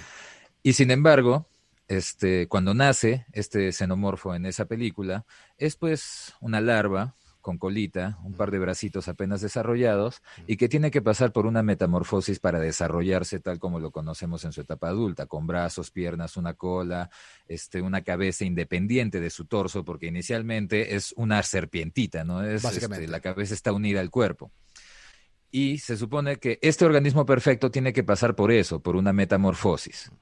De ahí viene el señor este, de Covenant y nos presenta el nacimiento de un xenomorfo en una hora más o menos de gestación, cuando en la película original del 79 se ve que más o menos él está con el, eh, Kane está con el facehugger en la cara más o menos 24 horas, ¿no? Sí, por todo lo que se desarrolla en la película. Ellos desarrollan un montón de pruebas, ellos este, se cambian, ellos regresan desde la nave, etcétera. Pasan un montón de situaciones mientras él está con el facehugger en la cara. Mm. Entonces, sacándolo más o menos en tiempo, son unas 24 horas. En esta película de Covenant, en una hora nace un xenomorfo. Mm. Y es más, en menos de una hora, porque a otro personaje de la película, el, el facehugger se le adhiere a la cara más o menos 10 segundos y fue suficiente para ponerle el huevo. Porque luego le nace un xenomorfo también. O sea, ni siquiera se le llegó a pegar. ¿ah? Intentó, nomás lo logró separar, pero fue suficiente y después nace otro xenomorfo. Y aparte de eso, este xenomorfo de Covenant nace con brazos y piernas. Mm. ¿Cómo puede ser el organismo perfecto, el más evolucionado, que se supone es el de 1979, si nace como una serpiente que necesita una metamorfosis, ¿cómo puede ser ese el organismo perfecto, mientras que el otro nace ya con piernas y brazos funcionales? No hay lógica. Algunos llaman al, xenomorfo de Alien Covenant como el protomorfo, el prototipo del xenomorfo. Pero no es posible, no hay lógica alguna en que un prototipo o protomorfo tenga ventajas evolutivas con respecto al producto final. No hay lógica en eso una breve acotación. Si se supone que esto es una precuela de Alien, si acabaron con todos los ingenieros, ¿cómo llegaron los huevos de, xenomorfo a la nave de unos ingenieros en LB-426? ¿Mm? Eso es otra de las incongruencias. Algunas dicen que, bueno, estos eh, seres pelados que se vieron en, Alien Covenant, pues simplemente son otra raza de estas que los ingenieros reales han ido mm, sembrando en diferentes planetas, así como supuestamente lo hicieron con los seres humanos en la, en la Tierra. ¿no? Entiendo. Y es por eso que estos seres pelados este, tienen algunas características que son diferentes, ¿no? Todos los otros eh, space jockeys o ingenieros que vimos en Prometeo, pues tenían unas características específicas. Eran muy altos, eran blancos, tenían ojos totalmente negros, muy musculosos, ¿no? En cambio, estos tenían pues unos rasgos faciales ya muy humanoides, habían unos que eran muy delgados, incluso parecían femeninos. Hay la teoría de que estos estos seres que se ven en este planeta, donde llega David con, con la doctora Shaw, que para ese momento quizás hasta ya muerta estaba, pues este... Sí, porque quien se ve arrojar las cosas... Es él, ¿no? Y todavía recitando eh, un, un, poema para, para agrandarse, sentirse grandioso y todas esas ridiculeces, la verdad que ya. Pero bueno, regresando al tema de la lógica, este, no hay lógica, pues, en que un, un, bicho que nace con piernas y brazos sea el prototipo de un bicho que nace, pues, con colita y que necesita una metamorfosis, ¿no? Entonces, no hay congruencia alguna con el lore de Alien. Aparte de eso, lo del tiempo, ¿no? El Alien original se, se demoraba 24 horas en gestación con el facehugger en la cara, este en una hora o en 10 segundos que se te pega un ratito nomás ya fuiste, ¿no? Ya te impregnó. Y aparte de eso, lo que más detesto de esa escena del nacimiento es que el xenomorfo se comporta como un monito. Porque viene su mamá y le hace así los brazos y el, y el monito hace lo mismo. O sea, el ser, el organismo perfecto, que es este, el ser cuya perfección biológica es solo equiparable a su hostilidad, se comporta como un monito e imita a su mamá robótica. Mm. Por favor, ¿a quién se le ocurrió eso? Le hace mucho daño a la este, saga. me estoy conteniendo de usar ciertos adjetivos. De, verdad, te soy sincero, me estoy conteniendo, pero. O sea, eso fue totalmente absurdo. Lo peor creo que hace Covenant es que centra la atención de la película en el androide, ¿ya? Y el xenomorfo, que era, el, que era lo principal dentro de la saga, lo convierte en una mascota. Sí. Porque el, el, el xenomorfo viene a hacer prácticamente lo que el otro quiere que haga. Sí inconscientemente quizás, pero lo que quiere que haga el alien, eh, perdón, el, el, David, es lo que hace el xenomorfo al final de cuentas. O sea, el verdadero villano de la saga lo han convertido al androide acomplejado y, este, y resentido y con problemas pues de autoaceptación y etcétera, etcétera. Y ego, y, y, sintiéndose grandilocuente, sí, sí. Una película que se llama Alien, el villano no es Alien, no es un alien, es un androide. Y de verdad es una película que no sé si va a pasar, pero que puede pasar ahora que Disney compró Fox, que de algún modo la descanonicen incluso. Aunque sea, no digo que lo que vaya a hacer Disney sea mejor, no lo sabemos, no lo ha hecho, pero al menos existe la posibilidad de que haya algún, algún tipo de reckoning, ¿no? de, de, de mejora en el lore de esta saga, eh, sin necesidad de meternos con, Mira, no sé si a estas alturas me gustaría ver a Ripley volver. Mm, podría ser peligroso, podría ser más dañino, sobre todo después de que tuvo un final verdadero en Alien 3 y después de lo que sucedió en Alien Resurrection. Pero quizás esto es un universo que tiene mucho potencial de explorarse más, de expandirse más, como ha hecho en cómics y como seguirá haciendo en el futuro. A continuación, quisiera que, que, dijéramos un poco brevemente lo que esperamos del futuro de la franquicia. Pero antes, antes tengo una pregunta que se me acaba de ocurrir. Para tu percepción, te lo voy a hacer a ti específicamente, para tu percepción, ¿qué le hace más daño a su saga?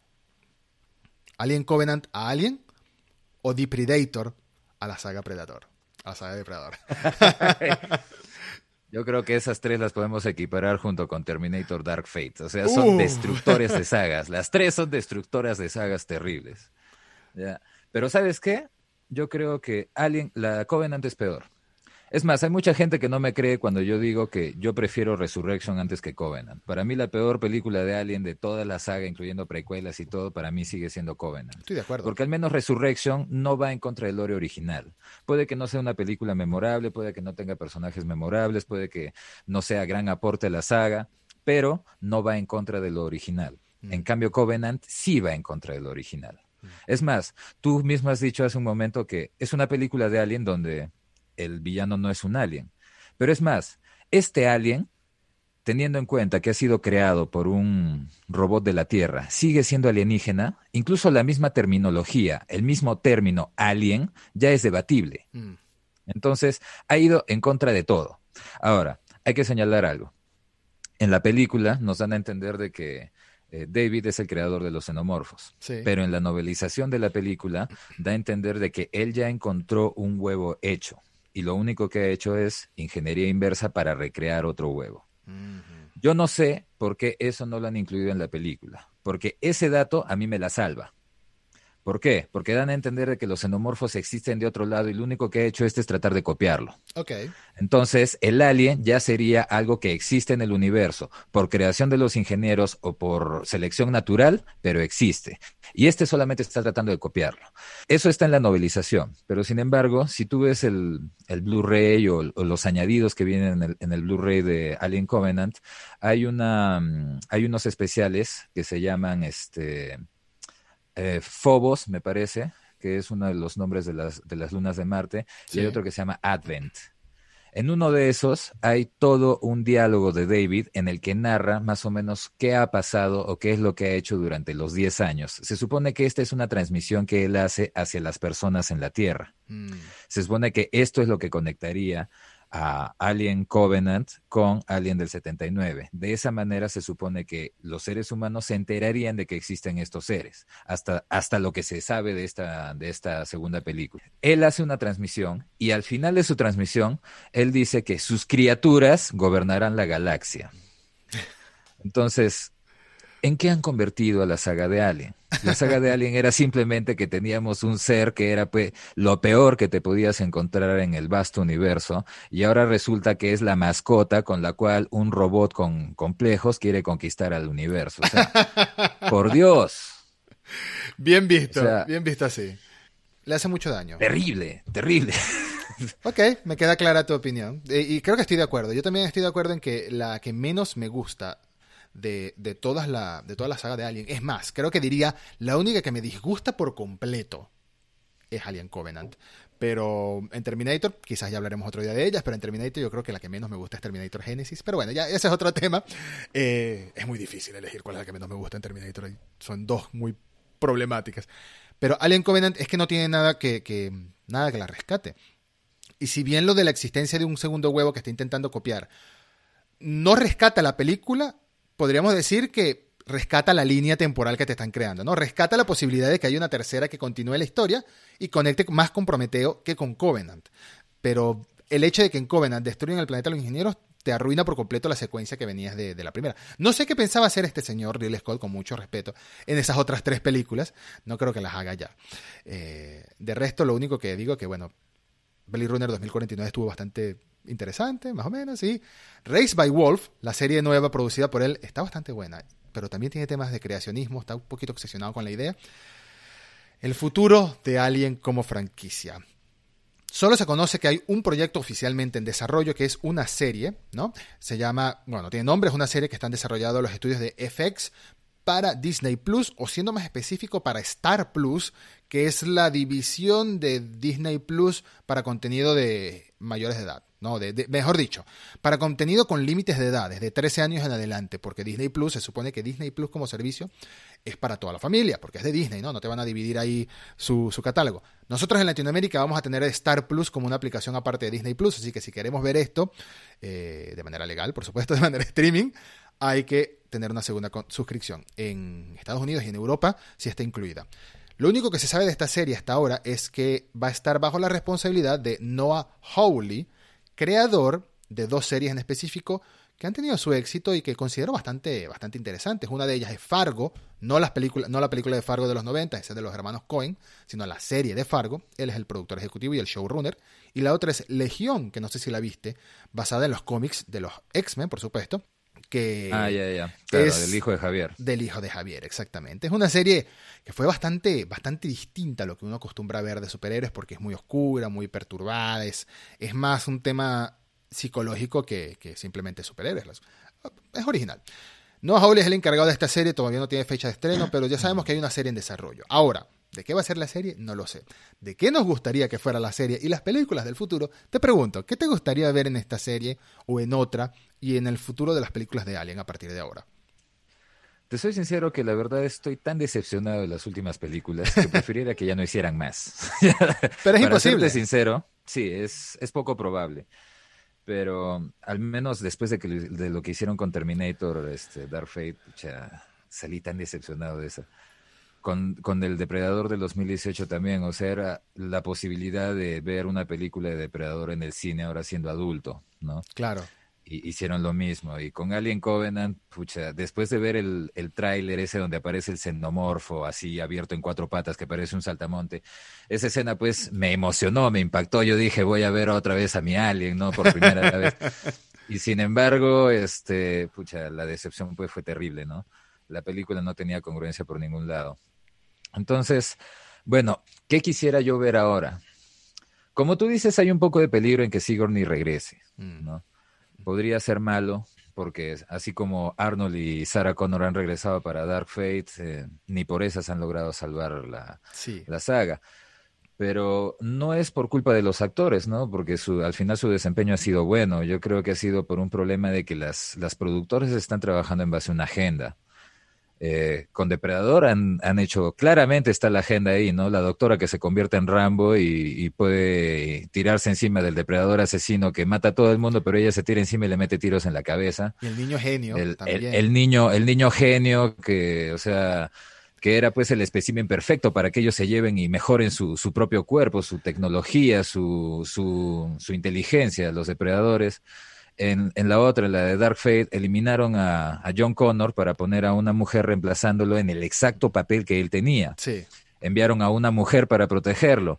Enviaron a un latino para, para, eliminar, para, para eliminarla a la chica. Entonces, todo está con una agenda y creo que se preocupan más en la agenda que en desarrollar una historia congruente. En Alien no tendrían la necesidad de hacerlo porque siempre ha sido una mujer la que estaba enfrente de Alien. O sea, pero ese personaje siempre fue desarrollado de la manera correcta. ¿no? O sea, en ningún momento se ve forzado que Ellen Ripley se comporte de una manera u otra.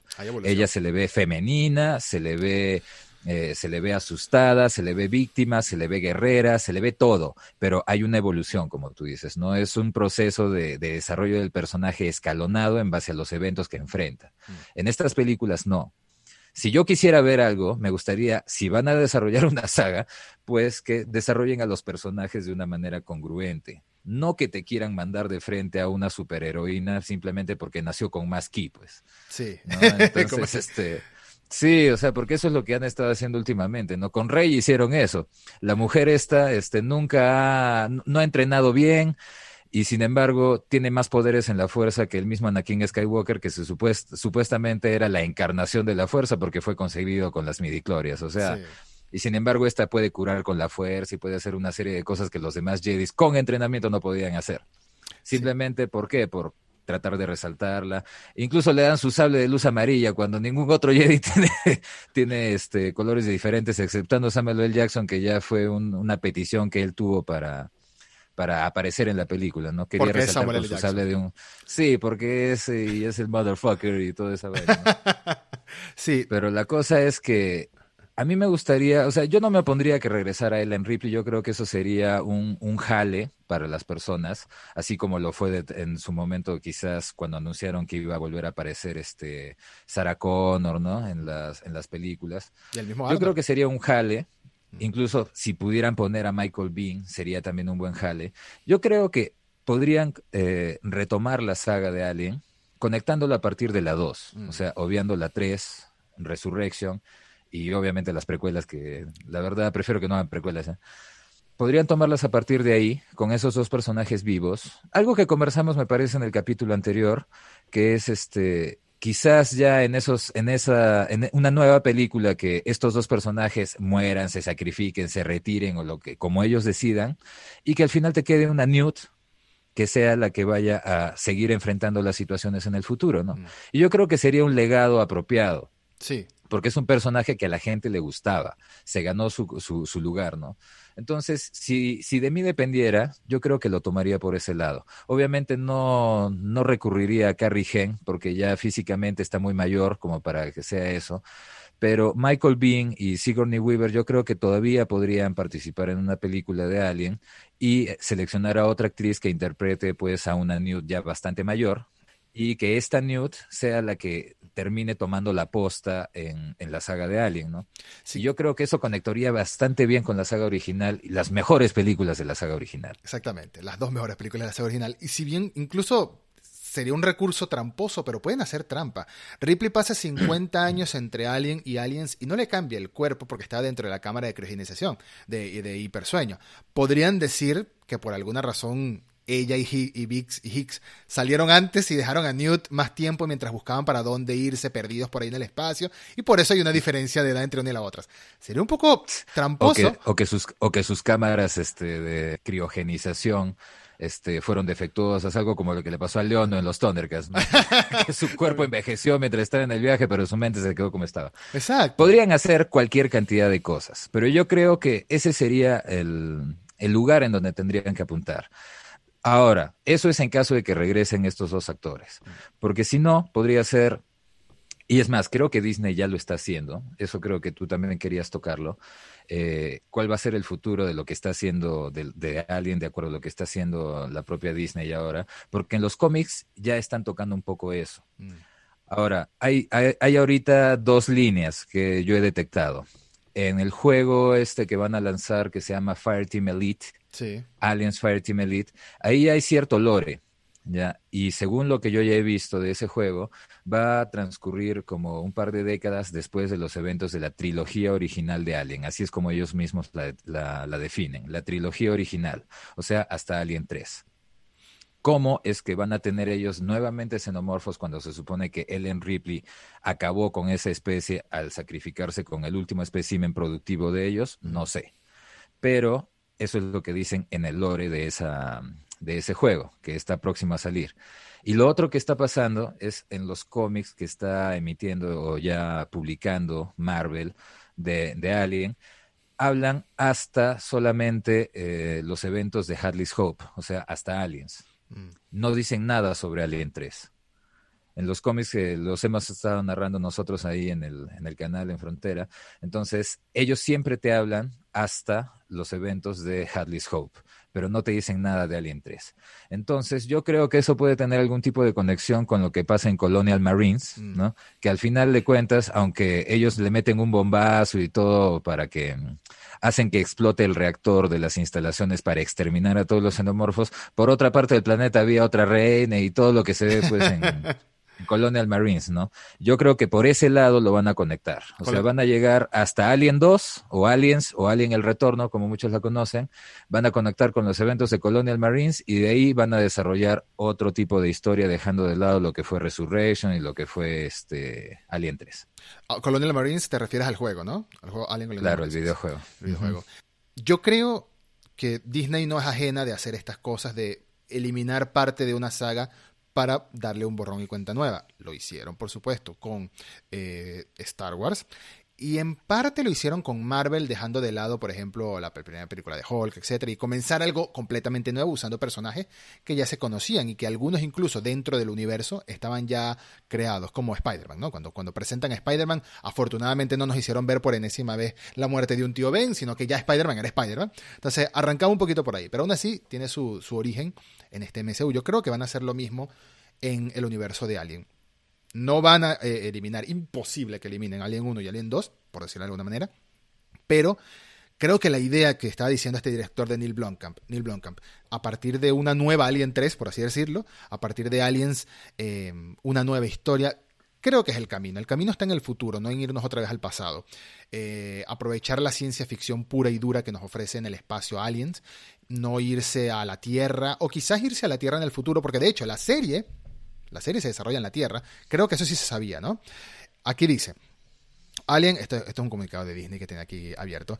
Alien actualmente está en desarrollo, será la primera serie basada en la clásica serie de ciencia ficción, está abajo la responsabilidad de Noah Hawley.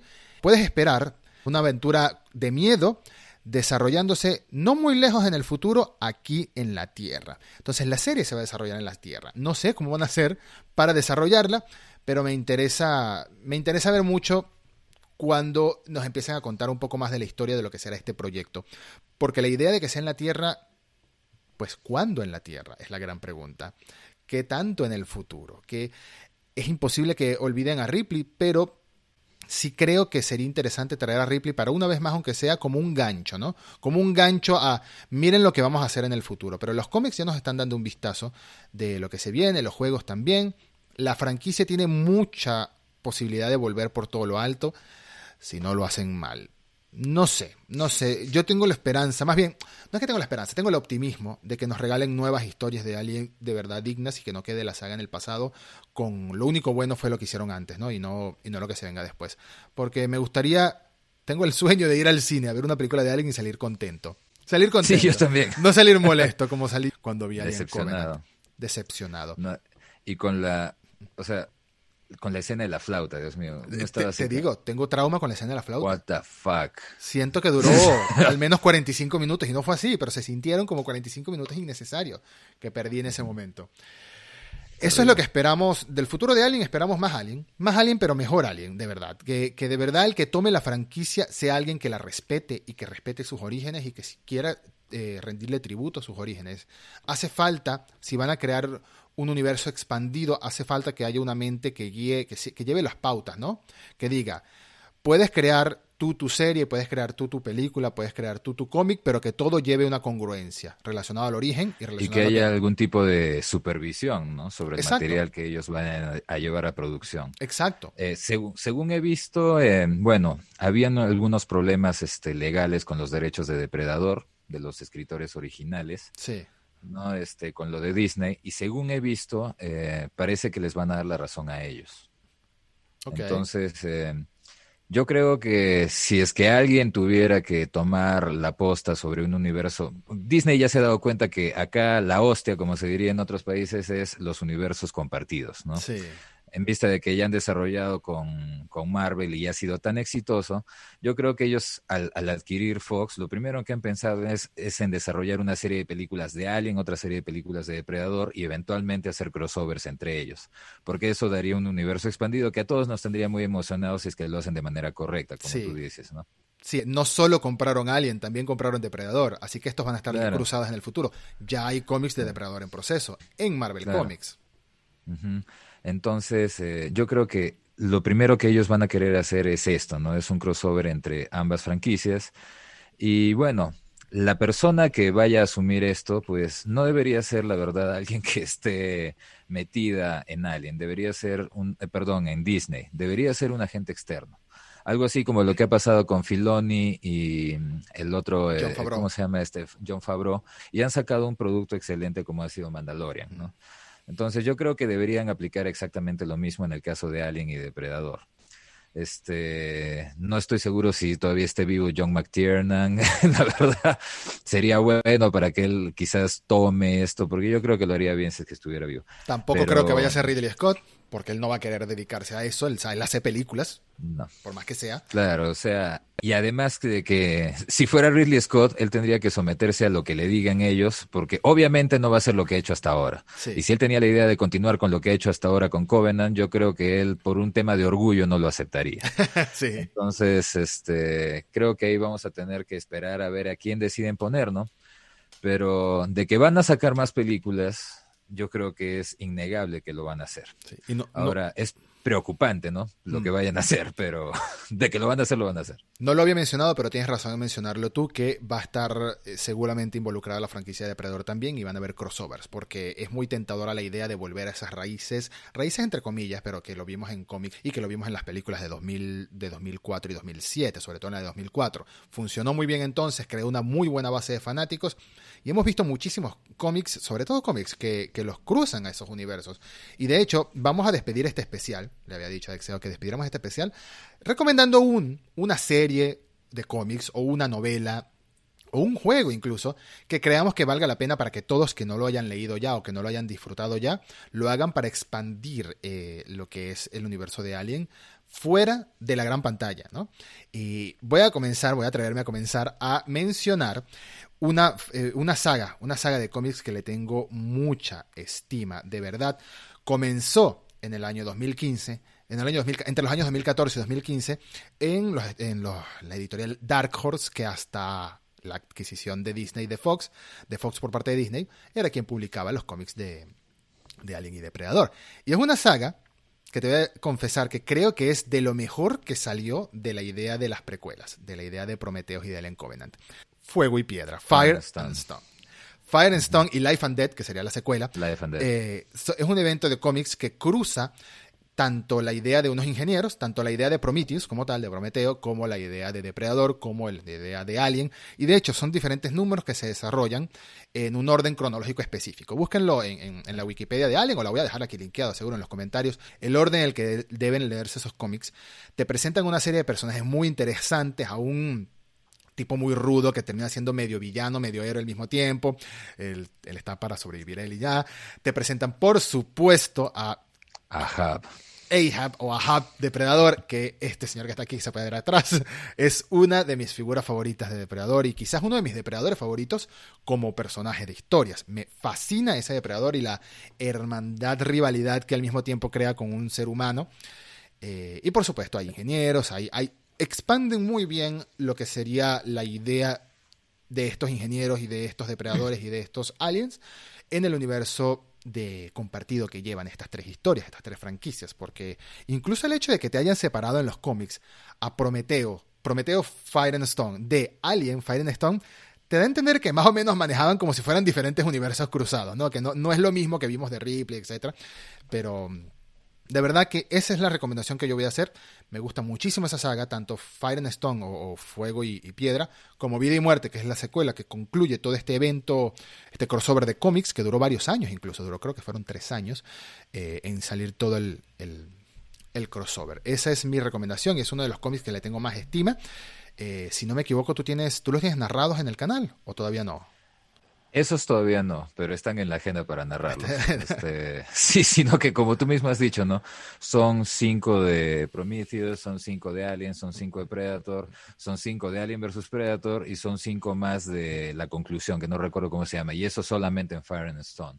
Life and Dead tiene más eventos, ¿no? Entonces, este, es un poco largo y es extenso y uno tiene que agarrar tiempo para trabajarlos pues enseguida, ¿no? Entonces estamos viendo cómo hacer para, para podérselos llevar en narración, ¿no? Poco a poco. Porque como tú dices, es, es, de las, es de las sagas, de las mejores sagas que hay, pues, ¿no? Ahora, eh, en cuanto a Alien, en cómics, pues hay varios que, que, se pueden leer y que pueden expandir bastante, ¿no? Por ejemplo, bueno, eh, hay uno que nosotros tenemos narrado ahí en el canal que es este el relato de Newt, ¿no? Que a mí me gustó bastante y que por eso mismo decidí narrarlo, que era el, lo que sucede en LB 426 antes de la llegada del Azulaco con Ripley y los Colonial Marines. Claro. Profundizaba un poquito con lo que es este el, el, evento intermedio entre Alien y Aliens, ¿no? Pero más allá de eso también hay una novela, ¿no? Que es este River of Pain, que es mucho más detallada sobre esos mismos eventos. Incluso creo que en YouTube hay algunas este, narraciones o audiolibros, digamos, de esa manera ¿no? Que, que, te narran esos eventos y están bastante bien trabajados. Entonces, por ese lado se puede expandir. En tema de cómics, eh, también en lo de Fire and Stone este, funciona tanto para Depredador, para Prometheus como para Alien, ¿no? Entonces, esa es una buena recomendación. Hay otras, por ejemplo, Genocidio, que es el enfrentamiento entre una colonia xenomórfica roja con una colonia xenomórfica negra. Mm. Es una guerra entre aliens que es en Xenomorph Prime y que los humanos atestiguan. ¿Por qué? Porque fueron para lograr obtener un poco de la jalea real de la reina. Pero cuando ellos llegan se encuentran con que hay una especie de guerra civil entre xenomorfos porque hay dos reinas diferentes. De ahí viene la existencia de una reina roja en NECA también. Sí, te iba a preguntar. Este, es de este, de este cómic, ¿no? Que se llama Genocidio. Aparte de eso, hay otro que es este, ¿cómo se llama? Em, Earth War la guerra en la Tierra, que ahí es donde Ripley, Higgs y Newt están vivos todavía. Y se supone que eso sería la continuación, pues, de lo que era Aliens, ¿no? Hasta ese momento. Después, cuando ya salió Alien 3, reeditaron estos cómics y les cambiaron los nombres a los personajes de manera que ya no fueran los que habían fallecido, sino que ya entiendes cómo manejan ellos, ¿no? Pero hay algunas, hay algunas cosas interesantes ahí. Y Earth War luego desemboca en otros cómics y otros. Entonces uno empieza con unos y va desarrollando una seguidilla, ¿no? De historias que al final este, nos desarrolla mucho más este, este universo. Pero los mejores, bueno, a mí me gusta Genocidio, me gusta también Rogue. Rogue es donde aparece el Alien Rey. Mm. Em, hay el Alien Rey, bueno, algunos lo conocen por la estatua de, de Sideshow, que tiene como una cresta muy similar a la, del, la Alien Reina. ¿No? Pero este, en el Alien Rey de esta era una, no era un espécimen xenomórfico propiamente dicho, sino que era una creación humana con manipulación genética. Mm. Y este Alien Rey no, este, no tenía pues eh, apego a los xenomorfos. Es más, en cuanto los veía, los veía como enemigos y los mataba. Y esto lleva a un enfrentamiento entre la verdadera reina alien y este alien rey, que de alguna manera era manipulado pues por los humanos, ¿no? No les voy a decir en qué, en qué acaba, porque pueden leerlo o pueden esperar a que lo narre porque también lo tengo en agenda, ¿no? Entonces, este, eh, esos, esos cómics este, son buenos, ¿no? Hay algunas cosas bien raras dentro del universo de Alien. Hay un cómic también donde hay un alien que fuma, no sé si lo hayas visto alguna vez. No, nunca lo vi. Que anda con su metralleta y anda con su cigarro. Es eh, Dodge, vamos a hacer un video sobre eso. Es algo así como Dodge. Bueno, con un cigarro, no como un puro, pero anda con su cigarro. Hay un cómic de Alien que se llama Pig, que es con un cerdito, que a mí la verdad yo no ni lo quería ver el cómic porque sabía que me iba a dar pena, pero tiene algunas cosas. Es raro, ¿no? O sea, hay muchos cómics de aliens que la verdad se pueden ver.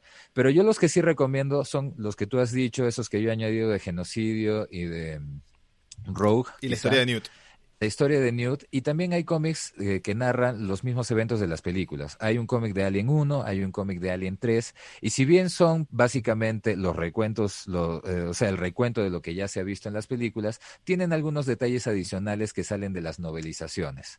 Entonces, eso puede hacer que uno, por ejemplo, complemente un poco más las ideas de las películas originales. En el caso de que uno se quiera mantener dentro del canon de las películas, esos cómics te ayudan para que no te tengas que leer toda la novelización. No, por supuesto.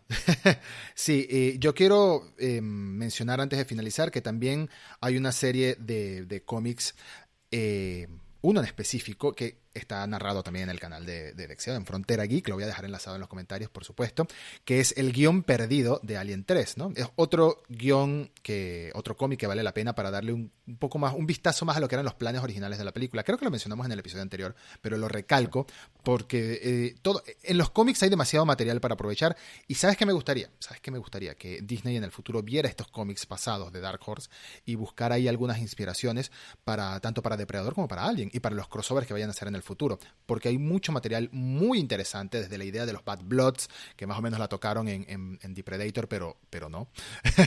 desde la idea de los Bad Bloods hasta la idea de Fuego y Stone. Quién sabe si algún día veamos un, a un Predator en, en, la gran pantalla. Quién sabe que nos espere por ahí. A mí, te juro, la verdad me gustaría ver este la tribu espacial rebelde en, el mm, futuro. O sea, esos depredadores medios tecnológicos enfrentándose con Colonial Marines en el futuro, en naves, una situación así. El Laser Shot y Te juro que Laser Shot, el Spiked Tail y el, el, que, el que aman todos, pues, el, Armored Lost, ¿no? El Armored Lost. Este, te juro que a mí me gustaría ver eso porque esos depredadores así medios futuristas en un universo de Colonial Marines me agrada la idea. Sí, ese enfrentamiento. Entonces, ojalá que tomen eso. Hay cualquier cantidad de cómics. Eh, hay también este un guion original de Alien 1 que también ha sido llevado a cómic. Mm, que justo yo lo estaba ya trabajando para llevarlo a narración al canal, pero cuando empezaron a salir los cómics de, estos de Marvel, como son una primicia, entonces cogí esos primero y luego cuando terminen con el último número, voy a tomar, voy a retomar de nuevo ese ese de Alien original, porque tiene bastantes de los conceptos originales que había escrito Dan O'Bannon y mm. que fueron modificados luego en la película, como la existencia de la pirámide y una serie de cosas más que no voy a anticipar porque las vamos a tratar en video también, ¿no?